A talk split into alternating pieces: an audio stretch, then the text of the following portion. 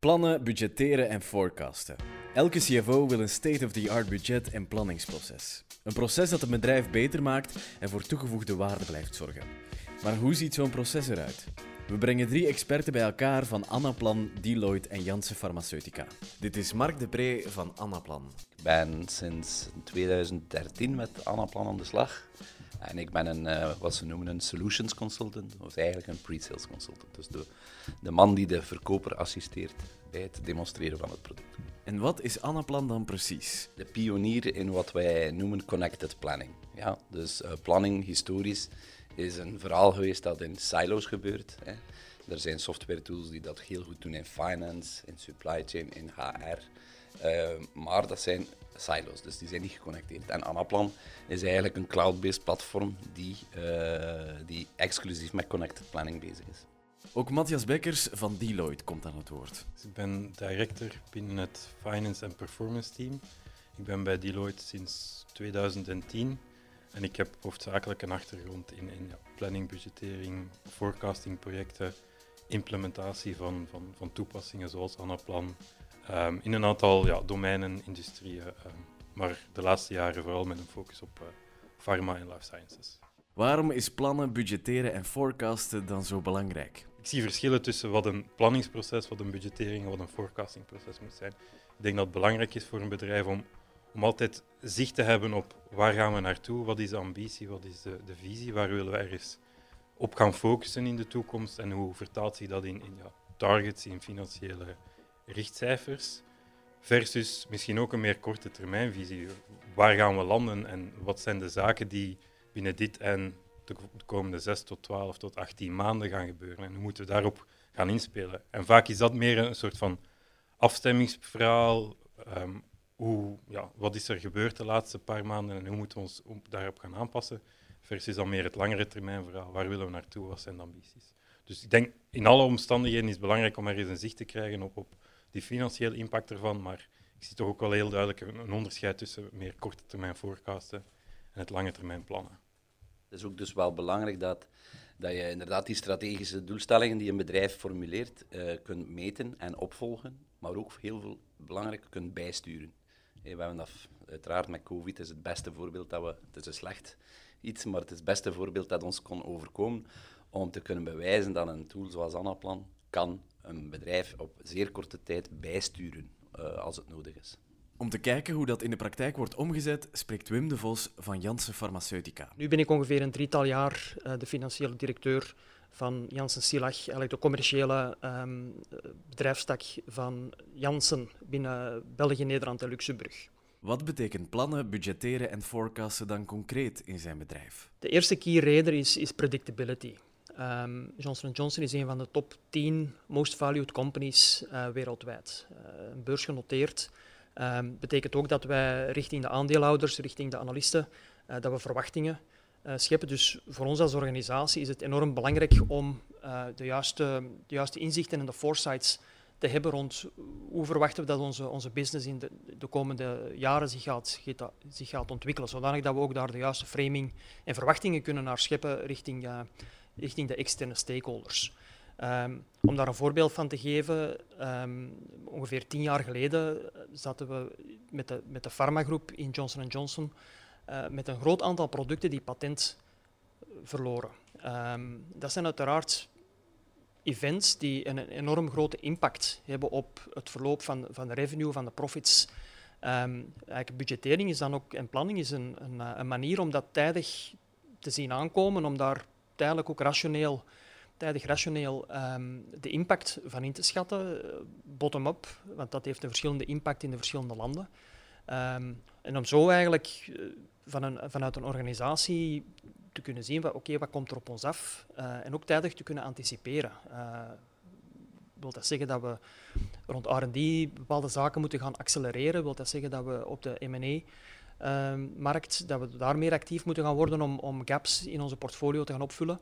Um, dus dat is eigenlijk dat punt rond, rond predictability. Het tweede is eigenlijk dat, naar mijn gevoel, budgettering en, en planning een, echt een key component is van strategisch plannen van, uh, van de organisatie. En eigenlijk ook het tactisch plannen. Dus het is eigenlijk een, een gestructureerde manier om naar de ja, naar de, de externe markttrends te kijken, om naar de competitie te kijken, om na te denken wat zijn de noden van onze klanten en, en uh, hoe evolueren die noden van, van onze klanten zich. En op basis daarvan de strategie van het bedrijf bij te stellen. Um, en dat vind ik enorm belangrijk.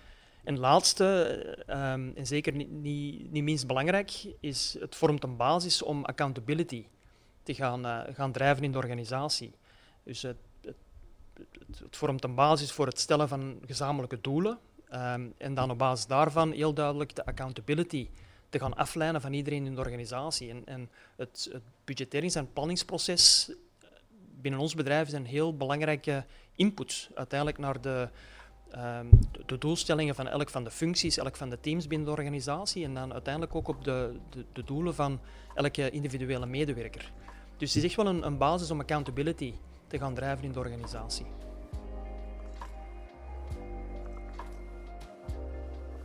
Wat is dan de toegevoegde waarde voor het proces volgens Wim de Vos van Janssen Pharmaceutica? Dat is het, het hebben van de juiste strategie, het, het uh, scheppen van de juiste verwachtingen. Um, nu, om, om, om dat te, te bereiken, uh, moeten we er absoluut voor zorgen dat het budgetproces dat dat de juiste discussies in de organisatie triggert. Um, dus daarom dat het belangrijk is om, om de juiste mindset en cultuur in de organisatie te hebben, um, zodanig dat die, die discussies en eigenlijk, eigenlijk zou die in een budgetproces ook wat conflict moeten hebben, gezond conflict. Waarbij dat, dat uh, mensen argumenten maken, dat, dat die gecounterd worden, dat mensen gechallenged worden en dat die ook graag gechallenged worden. En die challenges gebruiken ook om, om hun denken bij te stellen en, en zo voor de organisatie tot de juiste beslissingen te komen. Dus dat is eigenlijk een cultureel aspect dat eigenlijk belangrijk is in de organisatie om een, om een budgetproces de juiste impact te laten hebben. En, en de, de, de, de, openheid om in, in conflict en in dialoog te gaan, de openheid om gechallenged te worden, de openheid om uh, uw collega te challengen, uw peer te challengen. En dat, uh, dat, is, um, dat is niet evident en dat is ook iets waar je eigenlijk gedurende een ganse jaar aan moet werken. Dat is niet iets dat je even kan, een knop die je kan aanzetten tijdens het budgetproces. Um, dus dat is denk ik belangrijk. En dan binnen die, binnen die context um, is het belangrijk om de juiste vragen te stellen. En um, daar, als finance director, verwacht ik ook van mijn controllers en mijn controlling team om, om uh, daar heel bedreven in te zijn, om uh, de business te kennen, om, zodanig dat ze de juiste vragen kunnen stellen tijdens het budgetteringsproces. wat zijn de juiste investeringen? Hebben die investeringen, op welke manier dragen die bij tot, uh, tot het succes van het bedrijf? Hoe hebben de, de, de assumpties ingeschat rond marktaandeel, rond impact van een competitor? Is dat, kunnen, we dat, uh, uh, kunnen we dat staven op basis van benchmarks? Dus eigenlijk de juiste vragen stellen, zodanig dat, dat, dat mensen in de juiste mindset shiften om ook de juiste ambitie te gaan ambiëren. Dat is denk ik um, heel belangrijk en ook een, een, belangrijke area waar finance een, een hele belangrijke functie in heeft. En hoe kijkt hij naar alternatieve budgetteringsmethodes? Ik denk dat een, een budgetteringsproces en de manier waarop dat je het budgetteringsproces vormgeeft en invult, dat dat uh, ook heel afhankelijk is van het type bedrijf en uh, ja, de, de, typische bedrijfscyclus die je hebt. Uh, pharma is ja, lead times in pharma zijn typisch langer. we zijn erin geslaagd om heel snel tot een vaccin te komen, veel sneller dan, dan normaal. Uh, typisch binnen pharma, gezien de, de, regulations, is, is wel een, een business die um, toch anders is dan, dan een consumer environment, waarin dat, dat uh, um, de consumer preferences een manier van spreken op weekbasis kunnen veranderen. Dus het, die, die soort van snelheid zien we in pharma niet. Dus ik denk dat afhankelijk van in welke sector dat je ziet, dat je daar um, ook ja, je, de manier van budgetteren op moet, uh, moet bijstellen. Nu, als ik dan naar, naar Beyond Budgeting kijk en die beweging, ja, dan moet ik wel zeggen dat die, dat die, uh, die beweging gebaseerd is op een aantal ja, terechte watchouts, um, die toch wel eh, vaak aanwezig zijn in, in de meer klassieke en traditionele uh, budgetteringsprocessen. Um, er zijn eigenlijk drie belangrijke watchouts die aan de basis liggen van die beyond budgeting uh, met beweging. Het, een is, het eerste is het, het zetten van fixed targets. Um, om daar een voorbeeld van te geven, als je een, een target in de organisatie zet, uh, waarbij je elke functie um, vraagt om 2% te besparen, ja, dan ja, dan kom je eigenlijk in een, in, een, in een situatie die niet gaat leiden tot bold moves en, en niet gaat leiden tot het, het bijsturen van, ehm, van, van de plannen en de strategie op basis van wat er gebeurt in de markt. Dan ga je eigenlijk echt meer een, een intern gedreven proces um, voelen dat, dat, uh, uh, ja, dat je eigenlijk eerlijk gezegd in, een, in die VUCA-wereld waarin dat we, dat, dat we momenteel leven, die niet, niet tot de juiste beslissingen gaat leiden. Dus dat is, dat is één, hè, dus die, die fixed targets. Het, tweede, denk ik, de, zijn de, de, perverse incentives die, als, waar je voor moet, moet opletten binnen een klassiek uh, budgetteringsproces. En ik denk daar, we horen soms, soms wel eens die verhalen van uh, mensen die verantwoordelijk zijn voor een budget en die op het einde van het jaar um, ja, moeten maximaal gaan spenderen, vaak aan de zotste dingen om, om ervoor te zorgen dat hun budget op is, want dat is dan de, de, de basis voor het budget van het komende jaar. En als ze het niet gespendeerd krijgen, ja, dan, dan verliezen ze resources naar het komende jaar. Dus dat zijn een aantal uh, perverse incentives die, die, die je absoluut eh, uit je, uit je proces moet krijgen en, en die incentives moet je absoluut wegnemen, want um, daar wordt de aandeelhouder niet beter van, van dat soort van, uh, van gedrag. Um, en en een, een, een, laatste ja, nadeel of watch-out is, is dat die traditionele budgettering dat het zou leiden tot angst in plaats van aanzetten tot innovatie.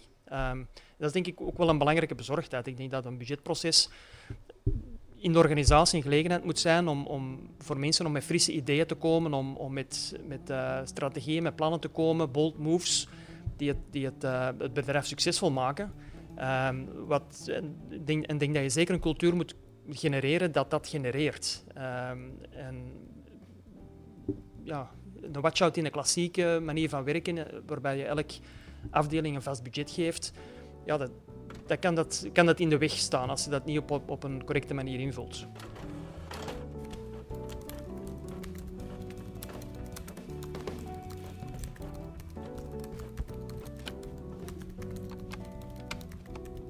Matthias Bekkers van Deloitte en Mark de Pre van Annaplan proberen hulp te bieden bij alle planningen en budgetteringen.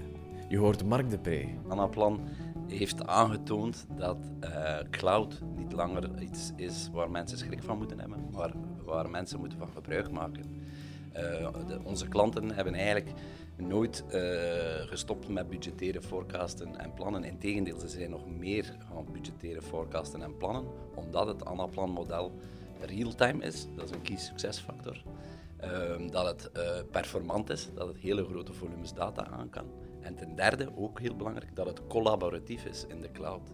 Die mensen werken van thuis, dat heeft uh, bedrijven niet gestopt om verder te forecasten. Dus dat denk ik dat de drie key succesfactoren zijn van, van een, een platform zoals Anaplan. Matthias Bekkers van Deloitte over de key succesfactoren. Wat wij ook me meer zien de laatste tijd is dat het ook echt wel stelselmatig meer onderbouwd wordt door de juiste assumpties, de juiste drivers. Dus het gaat niet meer zozeer over het plannen en het forecasten van, van de financiële PNL-lijnen, bij wijze van spreken. Het gaat echt ook wat zijn de business drivers die tot bepaalde zaken gaan leiden en hoe kunnen we daar een zicht op krijgen.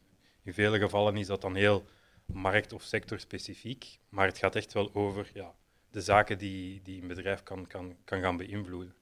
Um, en ja, om op, op zijn punt verder te bouwen, ik denk ook je ziet meer en meer dat plannen en budgetteren niet louter een financiële aangelegenheid wordt. Er is echt nood om te connecteren met de verschillende onderdelen van een bedrijf, de verschillende businessdepartementen en dergelijke meer. Dus dat zijn ook, denk ik, twee elementen die zeker meer en meer naar boven komen in, in wat wij zien. En waarom is het zo belangrijk dat uh, het plannen niet alleen een financieel verhaal is, maar inderdaad ook die andere departementen betrekt?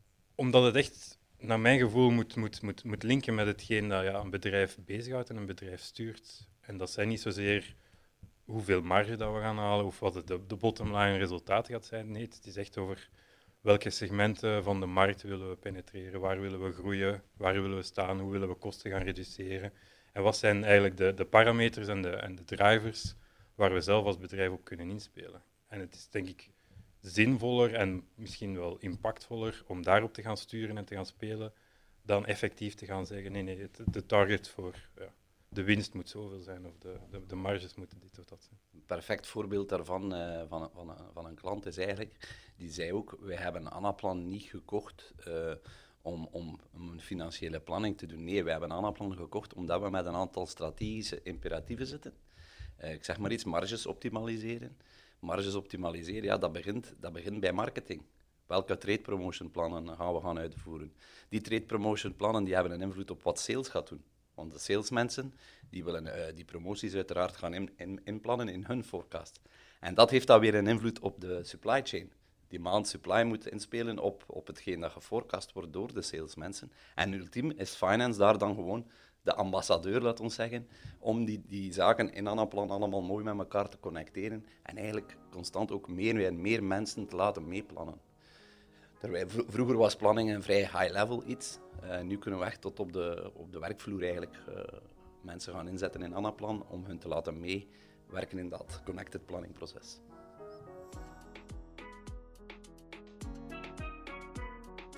Hoe kan je dan een maximale toegevoegde waarde creëren? Matthias Bekkers vertelt vanuit zijn expertise bij Deloitte. ik, denk, ik denk dat het van, vanaf dag één, bij wijze van spreken, in, in implementatietrajecten, in, in projecten die, die de budgettering en de forecasting wil gaan aanpakken, dat er vanaf dag één, bij wijze van spreken, de juiste sponsorship zit op het niveau van, van, van de mensen die, die het project dragen, die het project sturen, om voor die verandering te gaan en daar effectief ook de nodige stappen in te zetten. En dat dan effectief ook te koppelen aan voldoende buy-in vanuit een soort van ja, een, een, sterk, team van cross-functionele mensen die, die mee ervoor gaan zorgen dat die zaken dan effectief ook gebruikt gaan worden. Het is effectief belangrijk om niet alleen de ambities uit te spreken en ervoor te zorgen van dit is wat we willen bereiken, maar eigenlijk vanaf dag één de juiste stappen te zetten om dat te bereiken.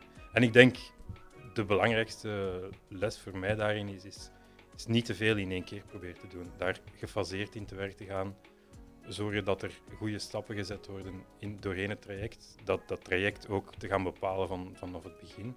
Zorgen voor een soort van, van lange termijnvisie een roadmap met, met verschillende tussenfases om stelselmatig de mensen mee te pakken in het verhaal en ervoor te zorgen dat er, dat er ja, vooruitgang is en dat er verandering komt. Begin klein. Dat is iets dat wij zien in de salesfase, in de pre als pre-sales. Zie ik heel vaak als ik aan mensen de, de mogelijkheden gaat tonen van Anaplan, ja, dat schrikt een beetje af. Zij denken, oh, dat is niet voor mij, dat is voor, alleen voor grote bedrijven. Dat is zeker niet waar. Hè. Gezien we cloud-based zijn, eh, kun je, kun je heel, klein beginnen en heel snel een, een, belangrijk pijnpunt aanpakken. En dan, als mensen uh, het systeem gewend zijn, gaan beginnen uitbreiden. Dat is, dat is het eerste puntje. Het tweede puntje, uh, als het uh, over change gaat, is ook dat een, een, een cloud-based uh, tool zoals Anaplan, die real-time is en die dus zeer transparant is naar, naar de beleidsvoering, mensen zijn die transparantie niet gewend. Ja? Mensen zijn gewend van in silo's een excel in te vullen en dat excel blijft van hun zolang ze aan het werken zijn tot ze het naar iemand sturen. Dat is gedaan. Op het moment dat iemand cijfers in Anaplan inbrengt, zijn ze eigenlijk zichtbaar tot op topniveau. dus daar moet je wel voorzichtig mee zijn. En, en mensen ook de nodige afscherming daarvan geven. Daar zijn tools voor. Um, maar ik promoot ook altijd, als het gaat over change, het feit dat het cloud is. Mensen gaan niet langer uh, maandagmorgen om vijf uur in de auto moeten springen, want de boardmeeting is om 9 uur en ik moet op 7 uur op kantoor zijn, want de VPN marcheert niet van thuis. Dat is gedaan. Gelijk waar ze zitten in de wereld, op, op, op, op een strand zelfs, nemen ze een iPad en, en doen ze hun werk. Dus dat, dat is ook wel motiverend. Op welke manier kan finance dan andere departementen betrekken bij state-of-the-art budget- en planningsprocessen? Ik denk dat het uh, duidelijk is dat, dat de CFO ambassadeur is van Connected Planning. Uh, wij, wij noemen hem tegenwoordig ook graag de CPO, de Chief Planning Officer. Ehm, ehm, hij is de persoon die zijn peers kan betrekken bij bepaalde beslissingen. Uh, vroeger zal hij dat ook uiteraard gedaan hebben, maar nu kan hij ze ook rechtstreeks achter de knoppen zetten. Ja.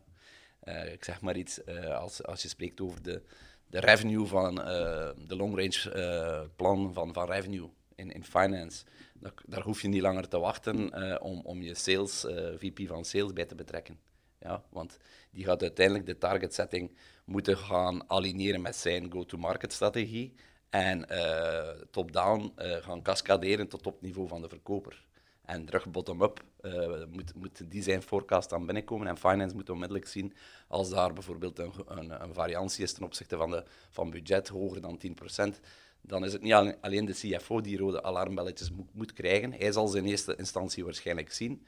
Maar dat is een, real-time connected gegeven tegenwoordig. En, en zo kunnen we voorbeelden geven over de organisatie heen workforce planning uh, moet bijgestuurd worden uh, vanuit HR, maar finance moet geconnecteerd zijn.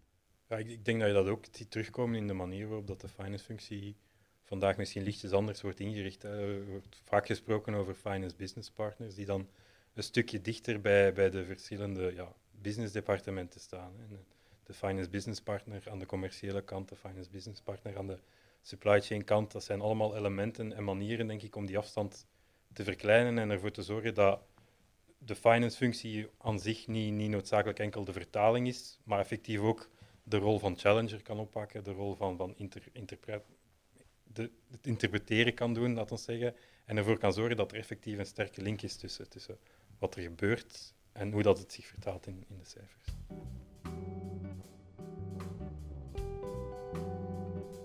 Ik, doe veel interviews met CFO's en twee zaken die in elk interview terugkomt zijn artificiële intelligentie en RPA. Zijn dat zaken die ook een invloed gaan hebben op het proces waar wij het nu over hebben? Zeker. Ik denk, ik denk dat dat uh, een trend is die met de jaren en met de maanden zelfs meer en meer aan belang gaat winnen. Um, ik ben er wel van overtuigd dat het nooit een of-of verhaal moet zijn. En dat het nooit niet. Dat budgetteren of forecasten altijd een soort van, van menselijke factor en menselijke invloed gaat moeten blijven hebben. Maar ik zie wel heel veel voordelen in het embedden van het artificial intelligence en het gebruik maken van, van, van algoritmes en statistische modellen om die eerste, laten we zeggen, baseline uh, op, op poten te stellen. Om dan effectief ergens ook een onderbouwde een onderbouwd idee te krijgen van waar gaan we naartoe of wat zeggen, wat zeggen de extrapolaties van de bestaande cijfers ons. En wat kunnen die ons aan meerwaarde geven. En ik denk de technologie en, en de, de, de oplossingen die vandaag de dag bestaan, laten ook toe om stelselmatig meer van dat soort dingen te gaan incorporeren, meer data te gaan gebruiken en veel intelligentere startmodellen te gaan gebruiken. Maar ik denk naar de toekomst toe gaat dat veel meer aan belang winnen en zal het ook belangrijk zijn om dat op een goede manier mee te gaan implementeren. Terugkomend op die, op die change, het mag zeker geen verhaal worden van een black box die ons voorspelt waar we naartoe gaan zonder dat we snappen wat daarachter zit.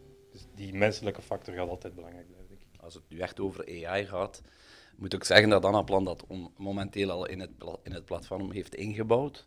Uh, wij noemen dat Plan IQ. Uh, ik ga niet te technisch worden, maar dat is eigenlijk gewoon uh, het incorporeren van bestaande forecasting technologieën van Amazon die zelf uiteraard ook machine learning uh, hebben ontwikkeld in het Anaplan-platform. En wat daar heel belangrijk is, is als je, er zijn veel onderzoeken. Hè. er is een MIT Sloan bijvoorbeeld, die, die zegt dat uh, twee op de vijf bedrijven uh, die met, met, AI bezig zijn, maar slechts twee op de vijf daar eigenlijk al resultaten van zien. Dus het is nog altijd een emerging technology.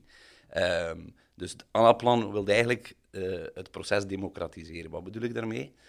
AI, ML is tot op de dag van vandaag een verhaal dat zit bij data scientists, uh, professors, IT-mensen. Um, maar de resultaten van, van, van die machine learning processen geraken met moeite tot bij de eindgebruiker. En daar, daar wil Anaplan dus weer een verandering in brengen.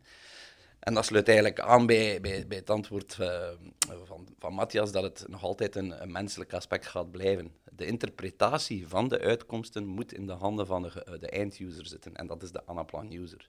Dus in de, in de demo's die wij daar vandaag rondgeven, tonen wij eigenlijk alle capabilities, alle predictive capabilities, gaande van gewoon menselijk driver-based plannen tot statistisch forecasten, tot machine learning integreren. En het is eigenlijk die eindgebruiker die op niveau dat hij wil, tot op het laagste niveau als het moet, op het niveau van een stockkeeping unit, SKU noemen we dat, moet gaan zeggen, oké, voor die SKU is deze methode het relevantst. En dan krijg je een closed loop, want die informatie gaat dan terug naar de machine learning, die eigenlijk steeds slimmer en slimmer wordt. Ja, dus AI is, is niet langer uh, uh, een, een, uh, iets om te bekijken, maar echt iets om te beginnen implementeren en uit, uitproberen eigenlijk. Is er een soort state-of-the-art planning- en budgetteringproces dat bestaat? Of, uh, of is dat heel bedrijfs- en sectorafhankelijk? Het, het, zal altijd bedrijf- en sector specifiek zijn, naar mijn gevoel. En dat is ook net wat het zo krachtig maakt. Het feit dat je het echt kan, kan gaan, gaan aanpassen en kan gaan, gaan ontwikkelen in functie van de noden van specifieke bedrijven.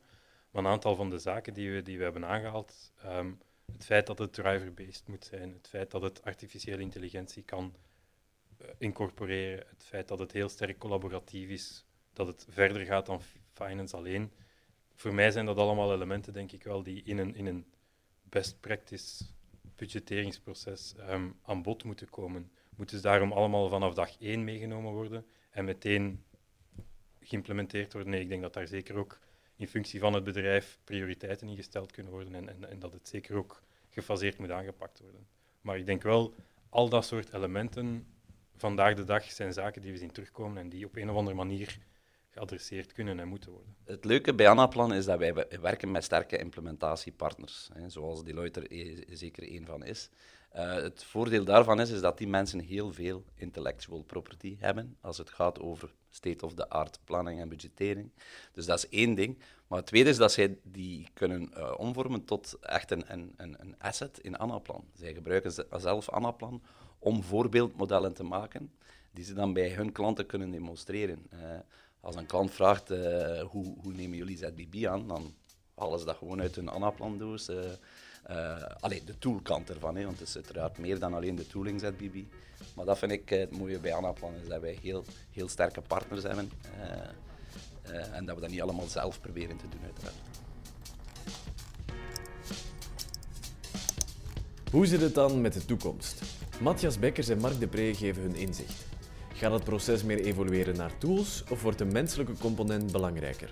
Ik, ik denk dat alle twee, hoe dat je het ook draait of keert, hand in hand moeten blijven gaan en in de toekomst ook hand in hand gaan blijven gaan. Ik denk, de tools vandaag laten andere dingen toe dan, dan vijf jaar of tien jaar geleden. En je ziet dat dan evolueren en je ziet daar dan wel bepaalde accenten in terugkomen.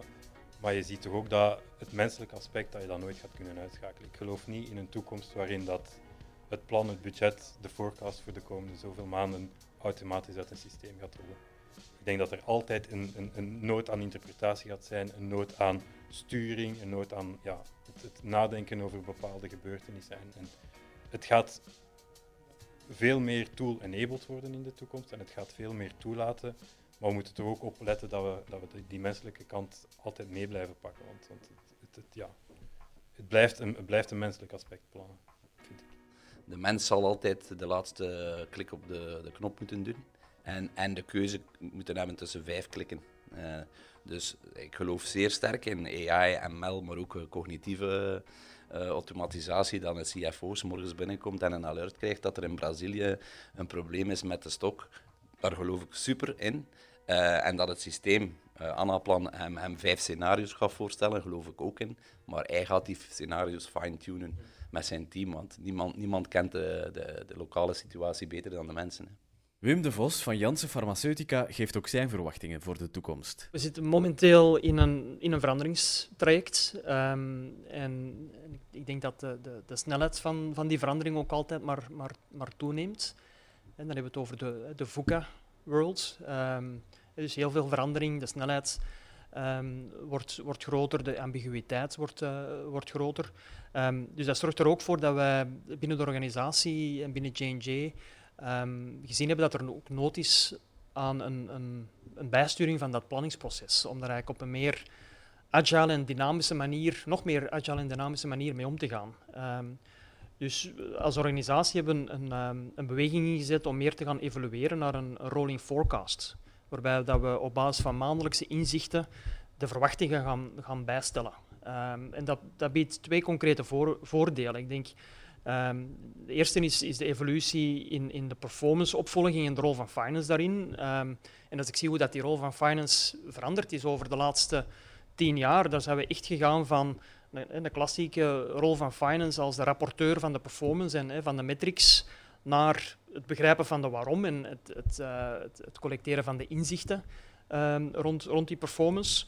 De volgende stap was het, het vertalen van die inzichten um, en, het, en het waarom naar de toekomst en, en wat dat we dan kunnen verwachten. Wat, wat denken we op basis van die inzichten dat er gaat gebeuren. En dan uiteindelijk komen we nu in een, fase, en dat denk ik dat de, de, ook de changing role van finance is, um, dat, we, dat de rol van finance op basis van de inzichten in de performance, Um, die, die performance vertalen, wat, wat betekent dat naar de toekomst? Um, maar ook op basis daarvan de vraag stellen, en, en so wat? Um, dus wat zijn dan nu de volgende acties die, die we moeten gaan, gaan nemen om die, die verwachting die we nu hebben en, en die inzicht die we, die we daar rond hebben, rond, rond die toekomst, om, om daar maximaal impact op te gaan hebben. dus eigenlijk een, een, totale verandering van, van de rol van finance. Ik denk die, uh, dat evolueren naar die rolling forecast en dat op een, een, heel consistente manier te doen, zorgt ook echt ervoor dat je die rol als finance van ehm, het, het, het, helpen van het maken van de juiste beslissingen moving forward, dat je die ook ten volle kan gaan, gaan, eh, gaan uitspelen. En niet één keer per jaar, maar echt op, op maandelijkse basis als de inzichten zich, zich, um, zich voordoen.